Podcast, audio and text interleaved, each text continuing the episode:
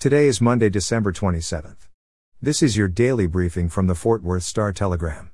It will be partly sunny in Fort Worth today with a high of 78 degrees. Our top story today a Tarrant County criminal court on Thursday issued a warrant for the teen accused of shooting three people inside Mansfield Timberview High School in October. Timothy Simpkins had an urinalysis result that indicated he had used a substance prohibited by the terms of his $25,000 bond, according to a court record.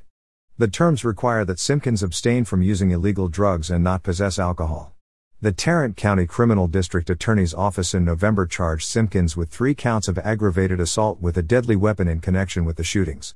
Simpkins was booked into jail late Thursday, according to Tarrant County Jail records. He was in jail on Christmas Eve.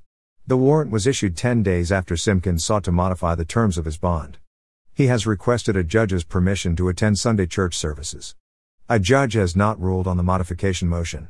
In local news, a two year old Fort Worth girl critically injured after her family's vehicle was hit by a suspected drunken driver in Arlington died Thursday night, according to officials with the Tarrant County Medical Examiner's Office. Melania Pierite died shortly before 8 p.m. at Cook Children's Medical Center in Fort Worth the medical examiner's office website said. Her parents suffered serious injuries in the Tuesday night crash in Arlington, while their 4-year-old daughter suffered minor injuries. The wreck was reported just before 8:30 p.m. on Interstate 20, near Texas 360 in Arlington. Arlington police performed a series of sobriety tests on 25-year-old Tyler Hampton at the scene, and based on the results, he was taken into custody. At the time of his arrest, the Grand Prairie man faced 3 counts of intoxication assault with serious bodily injury. Arlington police said Friday that one of those charges will be upgraded to intoxication manslaughter. And finally today, in crime news, a Grand Prairie homeowner shot to death his neighbor who had forced his way into the home Thursday afternoon, Grand Prairie police said. Authorities did not provide any information on why the neighbor had gone into the home.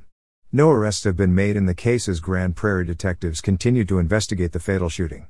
The neighbor has been identified as 43 year old Elon Thomas of Grand Prairie, according to police. The shooting occurred about 1:30 p.m. Thursday at a Grand Prairie home in the 2800 block of North Texas 360. Thomas forced his way into the home at the same time that the homeowner retrieved a firearm. The homeowner then shot his neighbor, according to police.